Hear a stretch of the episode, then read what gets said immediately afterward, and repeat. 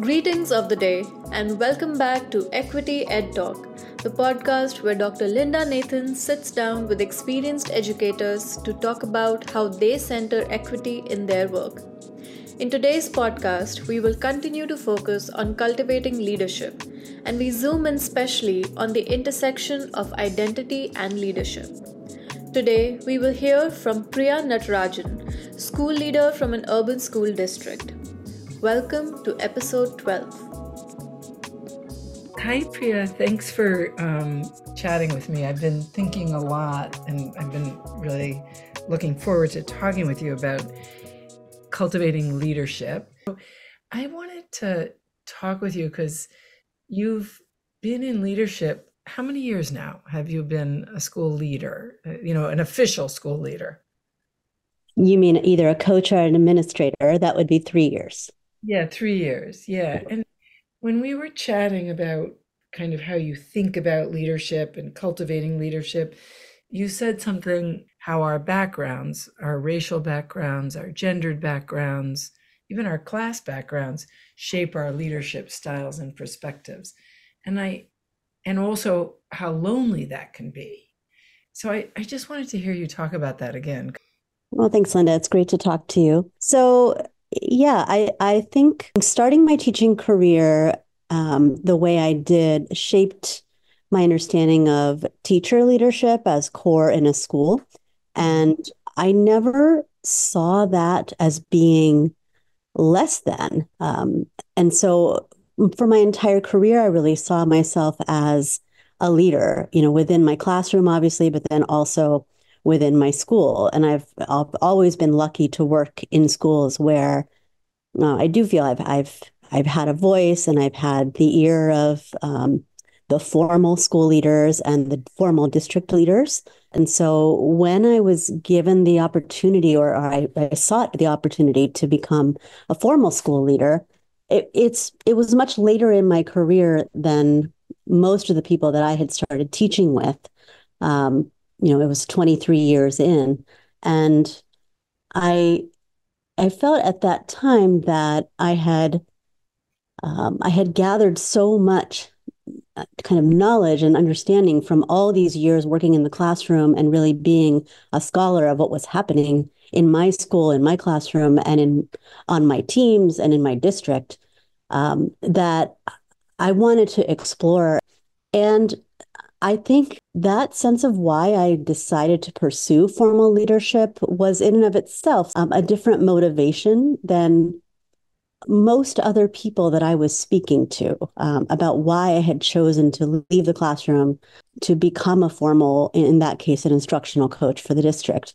And it was really because I was looking at um, what was working, and I saw it as a form of um, of learning and giving back. And the conversations I was having with other people was very different. Other other folks were interested in, you know, possibly asserting different levels of power or um, advancing a career, and perhaps there was still some of that that learning, that curiosity, but it didn't seem to be the fundamental motivation for why they were seeking leadership opportunities. And for me, it was really about about my own learning. You are such a researcher, and I love the way you're describing your journey. You would only do this leadership work with curiosity and, and with research. And sort of for you, it was almost an academic challenge. What was this academic exercise about leadership?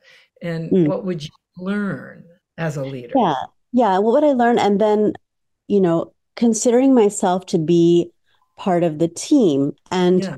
i i had this feeling that you know over over these 20 plus years of working in this district being a parent in this district that i could be um, a part of this team uh, in and and really give back and also learn a different form of of teaching right so if i see that i'm i'm still teaching i'm still teaching about um, what's important in the school, what data matters in the school, how we are doing as a school, um, how we should treat each other in the school.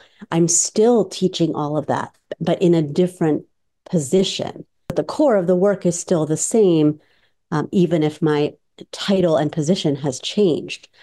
As I got to know more and more people in the district and thought about how differently I was phrasing some of this work or my motivations, you know, I I think I did initially question, um, you know, whether I was making myself feel smaller, whether I was putting myself in a negative position.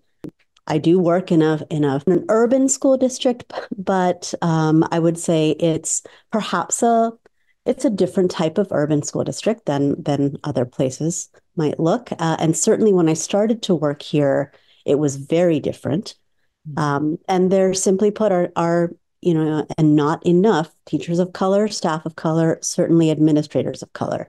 The district has made a huge push and it has improved quite a bit, but still, it's a lonely place to work often. Um, and certainly, as you, you know, any leader experiences that change in relationship, you know, folks who are used used to be your your colleagues and perhaps your friends, uh, the parents of my son's friends, mm-hmm. that all of that relationship necessarily shifts. Um, I'm not going to say it completely changes um, because you can still rely on some of those relationships, the trust that you've built, the character and integrity that you've shown for over 20 years.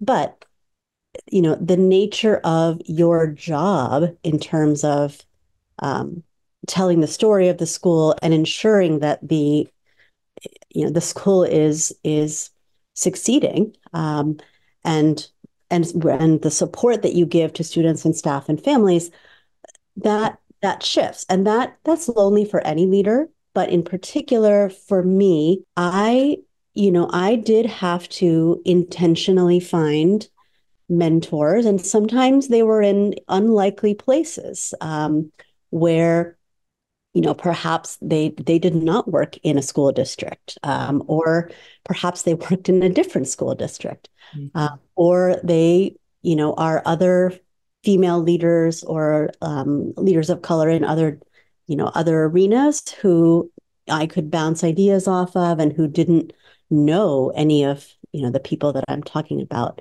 um, and i felt that that was that was really necessary because for me it's it's difficult to show vulnerability mm-hmm. uh, and any kind of humility in this job.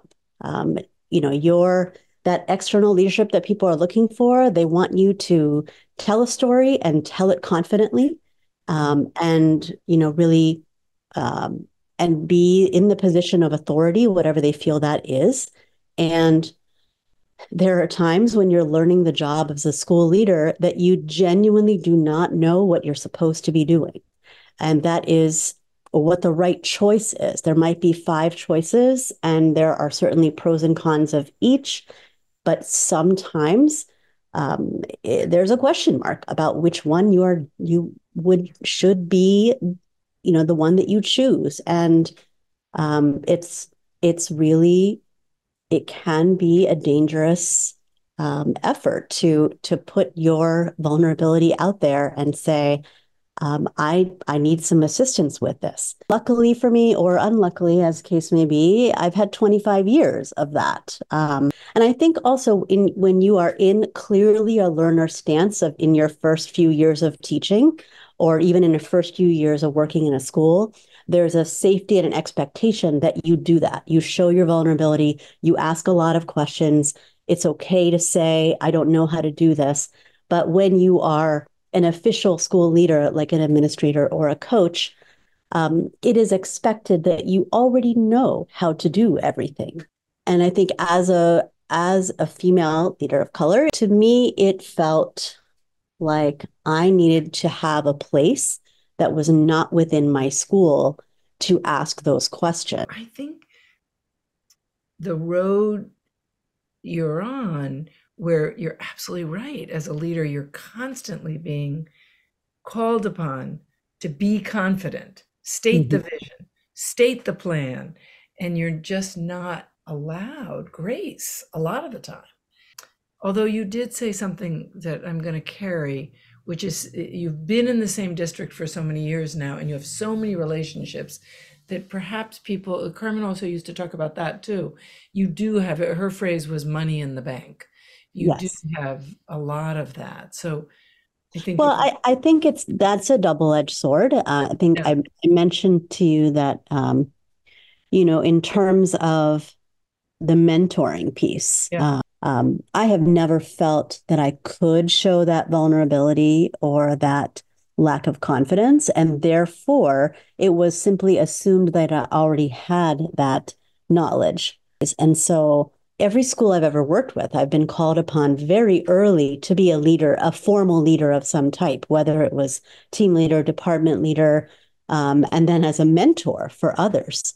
Um, and as as a leader of color, I, mean, I, I, was asked to mentor many people, often unpaid, and that's that's obviously a common story as well. You know, I often end up talking to um, to, to younger teachers, younger staff members about how to make my way and how to keep my own identity and manage all of this, um, and giving them advice. And you know, it's it's just striking to me that I still, you know, don't have a formal mentor. Um, you know, I have my principal who is a, a wonderful person and, and he's been super helpful in terms of like explicitly talking through the leadership challenges that I have specifically in my own experience. Um, I've had to search that out and I have been able to because of my years of living in this place and doing a lot of work outside of the school system. And I've gotten to meet and build relationships with so many people. I want there to be um, a pipeline that supports younger leaders of color, um, you know, of all genders, to, to see themselves as give having something to say and give back. It's it's been difficult for me um, and so, how would that feel to someone younger or new who doesn't have these kinds of networks? Yeah, yeah. It's, always striking to me. I've I've been on many many principal panels and assistant principal panels over my years here, and um, it's it's interesting to me what kinds of um, experience, not just numbers of years, but also types of experience, are considered kind of sufficient to lead a school. Mm. And it's it's striking to me that um, and I've never, you know, I've never graphed this before, but as a math teacher, I feel like there must be some data around, you know, like how many years do female educators and edu- female educators of color feel is sufficient experience mm-hmm. before they start to put themselves forth for these formal opportunities versus, you know, other other folks. Um, and I wonder if there's, I'm sure there's some data around that, but it's something that I question in myself too. And I want to make it better, you know, for, for people coming through because people shouldn't have to wait that long. Well, thank you, Priya. I mean, I, I think, as you know, I have such deep love and admiration for you. And I'm sort of hoping with this podcast, you know, is that it will live on and people will listen to you and will think, um, how do I create those pipelines in my district? Kids deserve to see and need to see leaders of color just as they need to see teachers of color. And you have played such an important role there. There, I, I think you've given us a lot of things to think about, and I know I will be, be thinking about your questions. So thank you so much for talking with me and I look forward to seeing you soon. Yeah, thanks, Linda. I appreciate it.